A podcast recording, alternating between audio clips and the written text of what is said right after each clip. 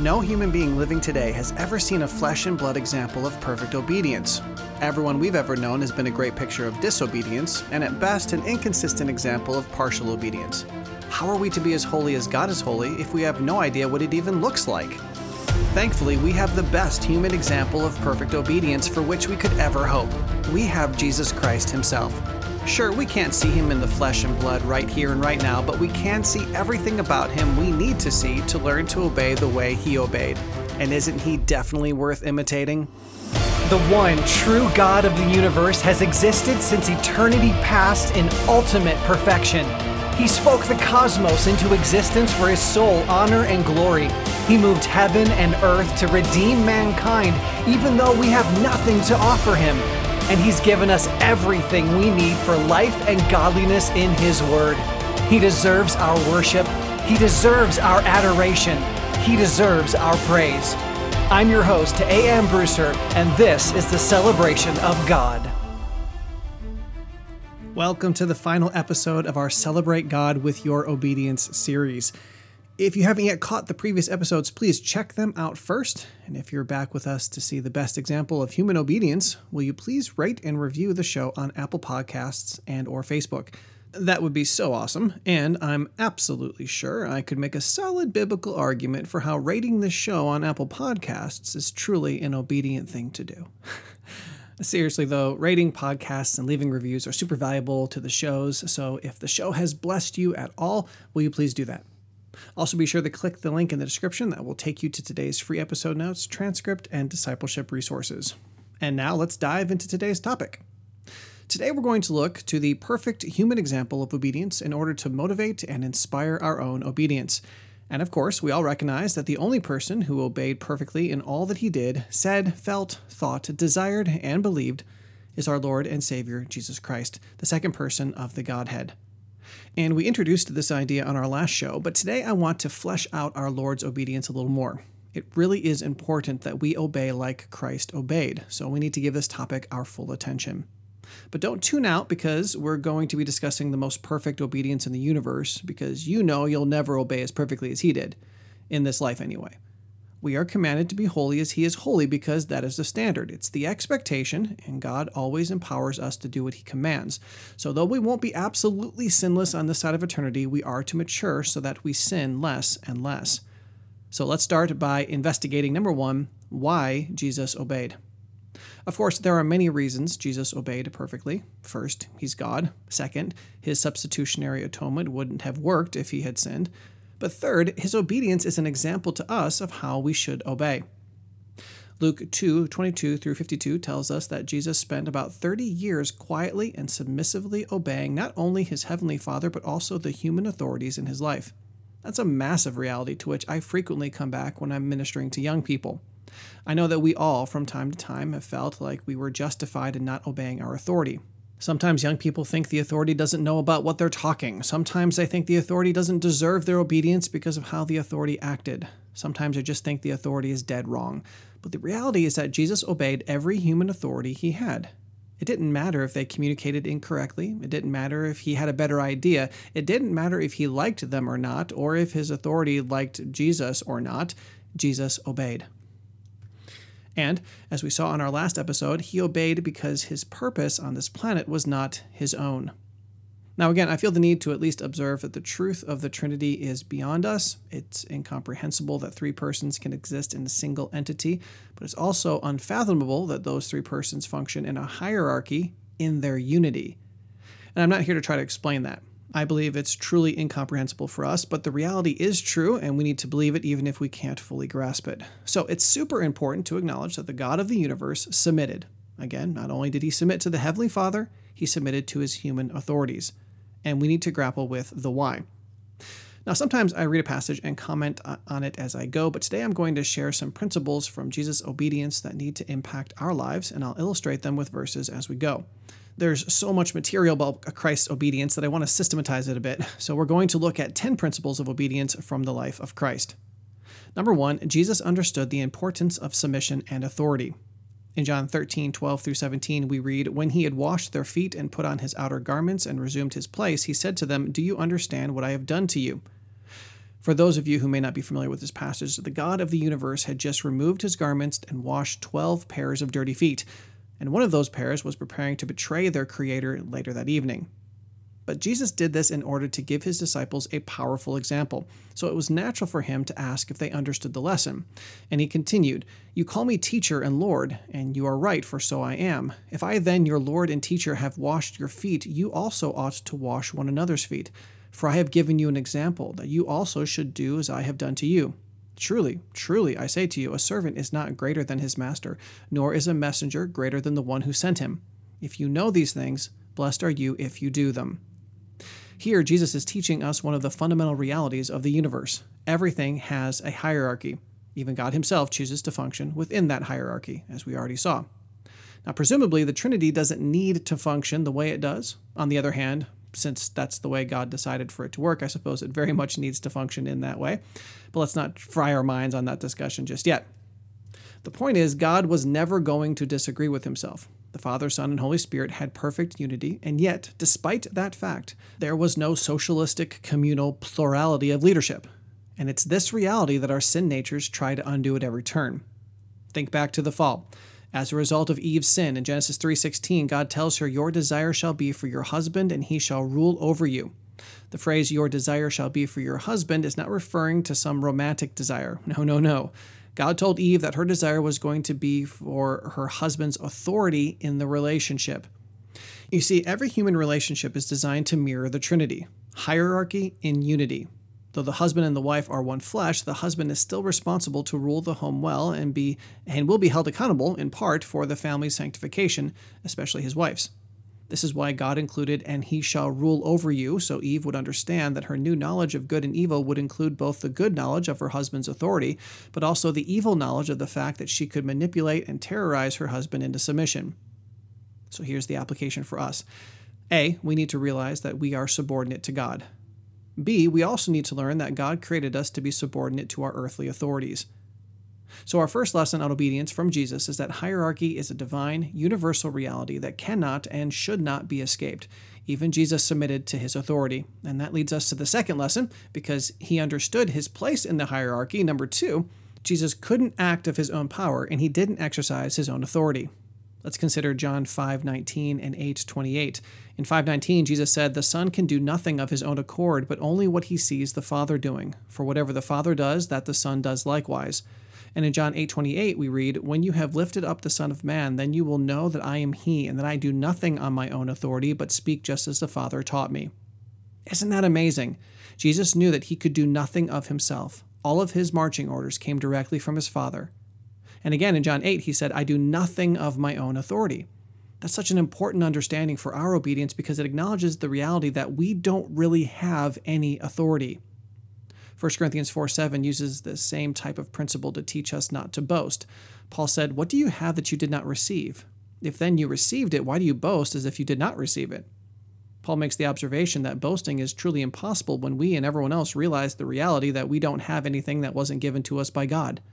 There's nothing about which any man can boast. In reality, boasting in ourselves really is impossible. The same is true of authority.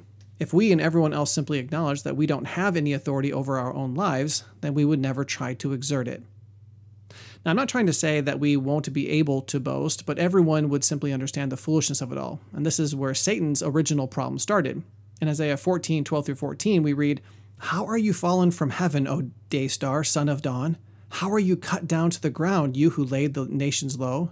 You said in your heart, I will ascend to heaven above the stars of God. I will set my throne on high. I will sit on the mount of assembly in the far reaches of the north. I will ascend above the heights of the clouds. I will make myself like the Most High. This passage reveals to us the moment in time when sin first entered creation. Lucifer allowed himself to think that he could usurp God's authority because he had the power to make himself like the Most High. And what's really sad is that the title Satan used for God speaks to the fact that no one can be higher than he. Satan claimed that he would rise higher than the Most High. There's nothing and no one higher than the Most High. Now, whereas Satan tried to exercise authority he didn't have, Jesus knew it would be impossible to exercise authority he didn't have. Here's the application for us. Letter A. As we learn that we are created to submit to God, we need to realize that we have absolutely no authority to contradict Him. Every time we sin and disobey God's law, it's occurring as a result of the fact that we're delusional enough to think that we actually have the power to do so. But God's authority is just like gravity. Very few people actually try unaided flight because they know they're incapable of flight. The reality dispels the temptation, and the same should be true for us. If you truly grasp the reality that you don't actually have any authority over your life, you'll understand the futility of trying to exercise it. And that makes this second observation super important, letter B. Just like you need to submit to God, you need to submit to your earthly authority. We have no authority over our earthly authorities within the context that God has given them to have authority over us.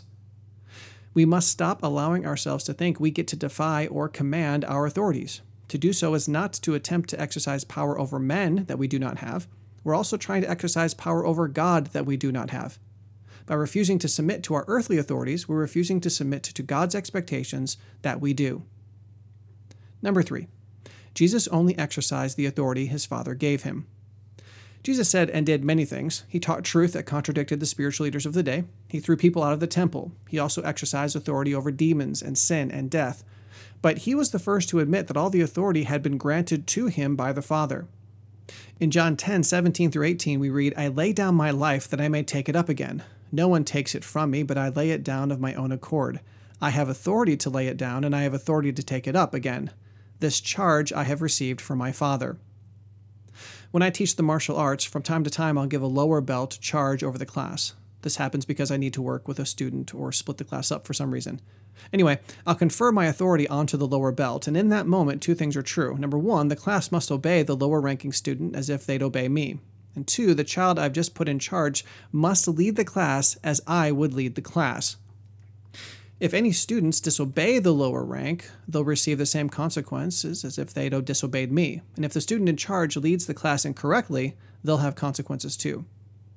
We need to lead with a solid understanding that our authority has been granted to us from a higher power, and we're required to submit to the way that authority wants us to use our power. Jesus did it, we can do it too. And as we learned in the Grow Your Worship series, what we believe affects what we want. Therefore, number four, Jesus only wanted to do what pleased his Father. This is super important for us because obedience that is a duty isn't really obedience. John 8:29 said, "I always do the things that are pleasing to him." This principle is simple, but it is so important. We have to understand that if we truly believe God's word, we will want to obey. Obviously, we talked about this in great detail a few episodes ago when we discussed the motivation for obedience. And so the next logical question is what pleases the Father? Well, we talked about that in grand detail in the first episode of this series, but this is how Jesus exemplified it. Number five, Jesus only did what he saw the Father doing. And this goes for what he said as well. Jesus only said what he was taught to say by the Father. In John 5:19 we read the Son can do nothing of his own accord but only what he sees the Father doing. For whatever the Father does, that the Son does likewise. In John 8:28 we hear Jesus say, "I do nothing of my own authority but speak just as the Father taught me." Jesus perfectly did the right things, and he knew what those things were because he saw his Father do them. I think one of our biggest problems is that we don't see the Father do anything. What I mean by this is that we're not in the Word consistently enough to really know how He thinks and speak and acts and what He expects from us. This is why I've hammered so hard on the fact that we need to be studying the Scriptures if we truly hope to mature in our obedience. All right, so by way of review, number one, Jesus understood the importance of submission and authority. Number two, Jesus couldn't act of his own power and he didn't exercise his own authority. Three, Jesus only exercised the authority his Father gave him. Four, Jesus only wanted to do what pleased his Father. And five, Jesus only did what he saw the Father doing. And our next principle is that six, Jesus submitted even when his Father's will seemed hard. Matthew 26 39 gives us an intimate look into a personal conversation between Jesus and the Father. Knowing the pain of the crucifixion and the agony of being temporarily separated from the Father, Jesus prayed, My Father, if it be possible, let this cup pass from me. Nevertheless, not as I will, but as you will. Christ's ability to do this is identical to our own. We can always obey if our authority is trustworthy. Now, I should clarify you may have trustworthy authority and yet still disobey them. This is due to the fact that you don't truly believe your authority, be it man or God, is genuinely trustworthy in that situation. Even though God is perfectly trustworthy, we doubt him. James 1 6 through 8 teaches us, But let him ask in faith, with no doubting, for the one who doubts is like a wave of the sea that is driven and tossed by the wind. For that person must not suppose that he will receive anything from the Lord. He is a double minded man, unstable in all his ways. When we doubt, we're not going to obey. We're not going to be stable. But I believe we can overcome this hurdle when we truly come to know God. It's clear on every page of the Scriptures, and it's visible in every fiber of our lives.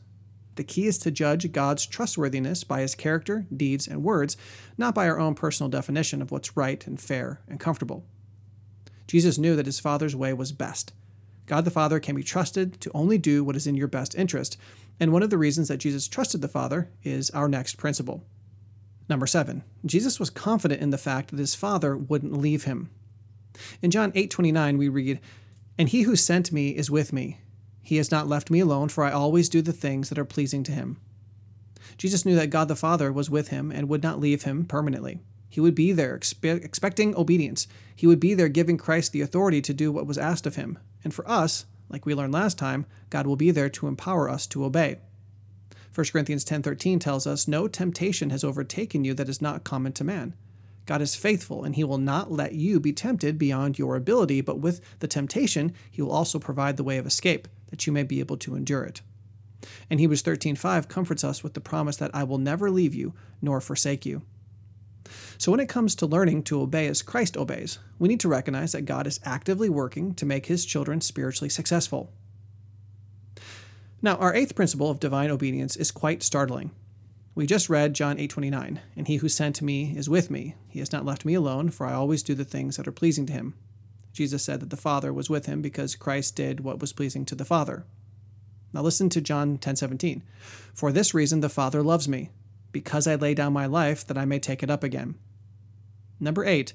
Jesus' motivation for obedience was his Father's love. Now, I don't know about you, but those phrases rocked me. For this reason, the Father loves me. He has not left me alone, for I always do the things that are pleasing to him. I don't want to open up a gigantic can of worms, but we've seen on a number of occasions that many of God's promises to us are conditional. Is it possible that the love of the Father for the Son was contingent on the Son's obedience? Well, I'm not prepared to answer that dogmatically, but there is an important lesson to be learned and applied to our own obedience. For God's children, obedience is only possible when we're living in the love of God. We obey God because we love Him, but we love Him because He first loved us. As we rest and flourish in the love of God, we will live in the light as He is in the light. But when we turn our back on that love, we writhe in the darkness of our sinfulness. I'm not suggesting that our disobedience separates us from the love of God, but I am making the point that we are rejecting the love of God in our lives, the very power to obey Him and worship Him as He deserves, when we stop trusting Him and that is a terribly sad reality. Now, moving on, even though Jesus' obedience was motivated by God's love, number nine, Jesus' obedience rarely led to comfort and convenience, prosperity, or personal pleasure. Obeying God doesn't mean that life will always be roses. In fact, the Bible is quicker to predict our trials and testing than it is our safety and rest. Think about Jesus. He ultimately ended up on the cross. And in Matthew 16, 21 through 23, we read, From that time Jesus began to show his disciples that he must go to Jerusalem and suffer many things from the elders and chief priests and scribes, and be killed, and on the third day be raised.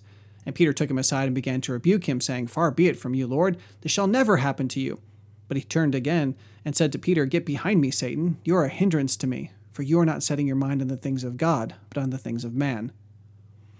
The things God had prepared for his son were going to be hard. We already saw that. And even though obedience was going to bring him discomfort and inconvenience, destitution, and personal sacrifice, Jesus obeyed willingly, knowing that the true blessings of obedience would outshine the hardships. And we must do the same if we want to obey like our Savior. All right, we're almost done. Thank you for sticking with me. And this last truth leads to number 10. Jesus' obedience led to blessings from his Father. Obviously, this is the important counterpoint to the last lesson. Though the world may hate us for our loyalty to God, God promises to bless us spiritually when we submit to Him. Of course, remember that doing the right thing in the right way just to receive a blessing is not true obedience. It's wrong motivation. Therefore, we need to know that we will receive God's blessing only when we do the right things in the right way for the right reasons and in the right power. When we do that, obedience will always bring a blessing. Unfortunately, I'm afraid that too often we turn this upside down and think we're blessed when we do what's right in our own eyes because doing right in God's eyes is so often difficult and uncomfortable and reaps negative responses from people. But it doesn't matter what the world thinks. God always blesses obedience. We just need to understand what that blessing is and learn to truly appreciate it. For example, God promises peace, joy, contentment, thankfulness, the power to always do right, and so much more.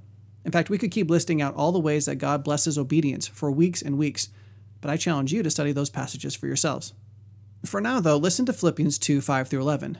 Have this mind among yourselves, which is yours in Christ Jesus, who, though he was in the form of God, did not count equality with God a thing to be grasped, but emptied himself by taking the form of a servant, being born in the likeness of men.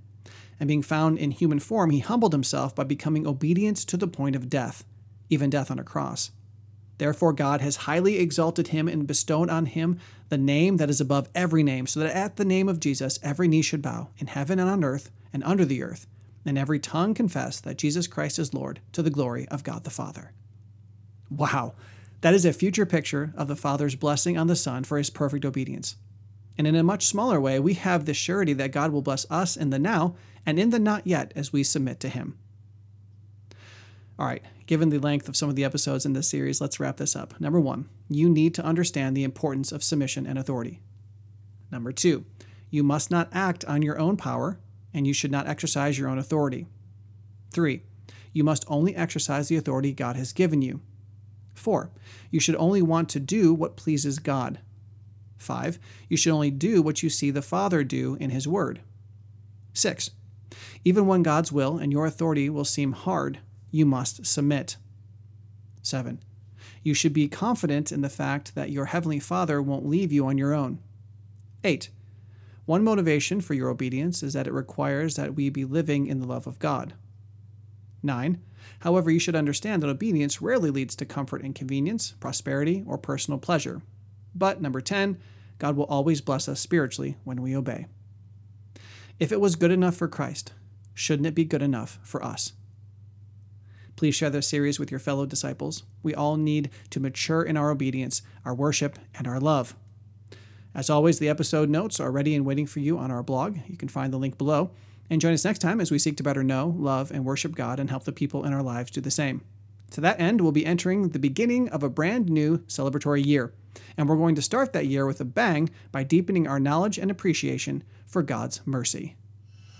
If you want to know God better, celebrate Him more, and help the ones you love to do the same, subscribe to this podcast and visit celebrationofgod.com to learn more about this dynamic discipleship resource. And remember, the Celebration of God is a listener supported ministry.